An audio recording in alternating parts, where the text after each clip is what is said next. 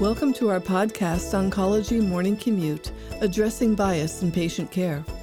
Morning Commute is developed in collaboration with At Point of Care and Projects in Knowledge and is part of a continuing medical education series. This independent CME CE activity is supported by an educational grant from Astellas, Merck & Company, Pharmacyclics, an AbbVie company, and Janssen Biotech. In this episode, Dr. Otis Brawley and Dr. Christopher Flowers take a look at how implicit bias can impact patient care. What is unconscious bias and how can clinicians become more aware of their own biases? Information about the faculty and disclosures can be found at morningcommutepodcast.com forward slash disparities 3. You can use this link to receive your credit and evaluate this program. The URL can also be accessed in the episode notes. Dr. Brawley is a professor in the Department of Oncology at Johns Hopkins University, Baltimore, Maryland. Dr. Flowers is division head ad interim of the Division of Cancer Medicine and is professor and chair of lymphoma and myeloma at MD Anderson Cancer Center, Houston, Texas. I am Candice Hoffman, managing editor of Morning Commute. Dr. Brawley will begin our discussion. Hello, this is Otis Brawley uh, discussing uh, uh, biased patient care with Dr. Chris Flowers. Chris, thanks for joining me. Great. Thanks, Otis. Appreciate yeah, being first, here. what is unconscious or implicit bias? Can you give us a definition? Yeah, so uh, unconscious bias is exactly that. It is something that is completely unconscious to the individual um, who's expressing uh, this bias. And these biases are implicit in the decisions that we make uh, about uh, either patient care or, and oftentimes other things. Uh, these are biases that are ingrained into our ways of thinking. Uh, and unless we explicitly make ourselves aware uh, of that these biases exist, we'll, we will make decisions uh, without knowing that these are affecting the ways that our decisions are being made. You know, one of the um implicit bias is almost assumptions that people make about other people. It's almost human to do that, don't you think? So, yes, I mean, there are some uh, well known uh, uh, biases that uh, all of us commonly make as shortcuts. These are you know heuristics uh, that we use uh, to be able to reduce complexity particularly when making decisions. And so, in the decision making literature, these are very well known in terms of biases we make about rounding numbers, biases that we make around reducing uh, uncertainty to help us to make decisions in a less complex way. And so, I think these are, are natural components of being human to help with our decision making process uh, to reduce things that are much more complex and much more nuanced and that's why they become unconscious. Is it a human tendency to spend more time patients that you like or patients that you know or patients that are like you versus patients that are not like you?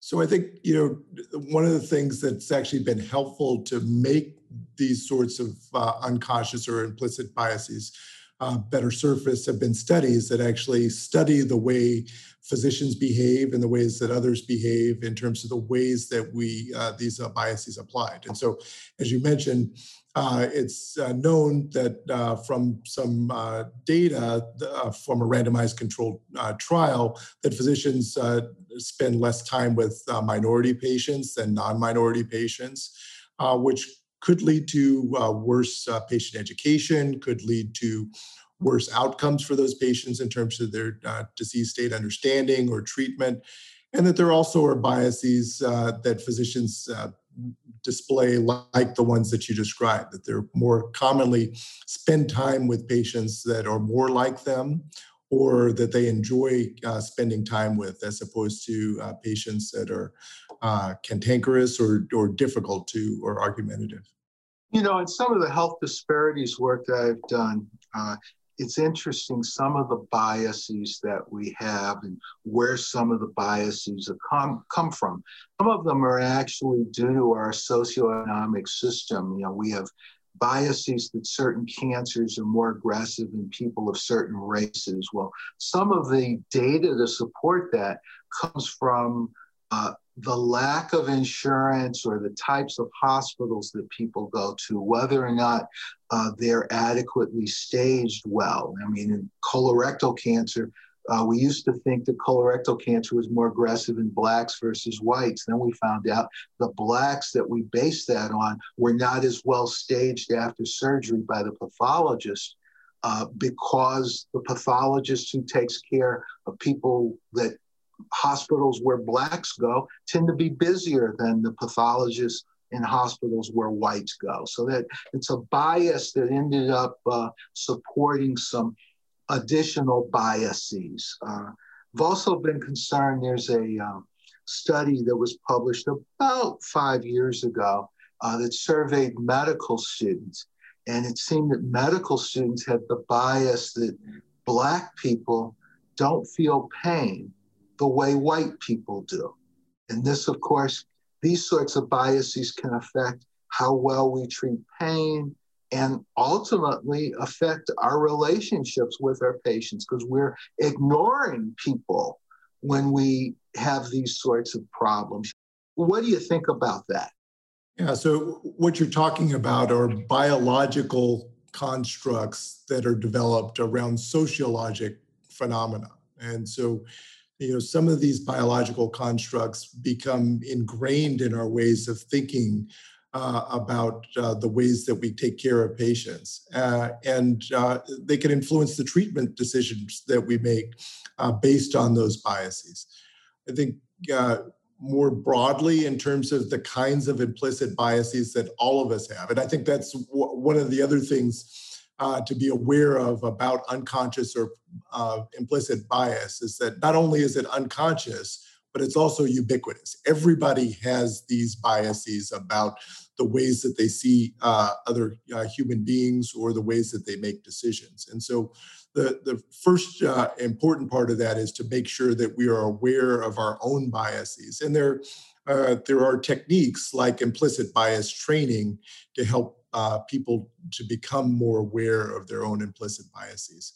Uh, and then secondarily, to try and disentangle some of these biological constructs that uh, you've described that may influence the ways that we treat uh, cancer patients, and just to be aware that those can exist.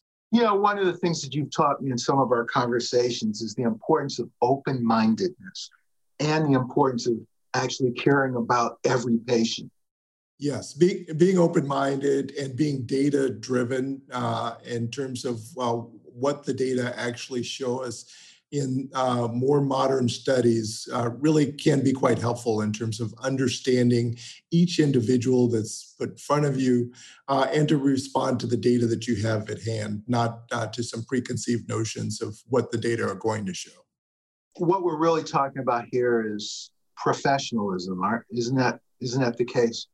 These really are uh, key components of professionalism and uh, being uh, and and providing outstanding care uh, to patients really requires that level of professionalism to be aware of what your biases are to be aware uh, and conscious of what each patient uh, brings to the table something we talked about in the last podcast uh, and to be able to react to the data directly at hand and to try and to provide the best care to each individual who's in front of you.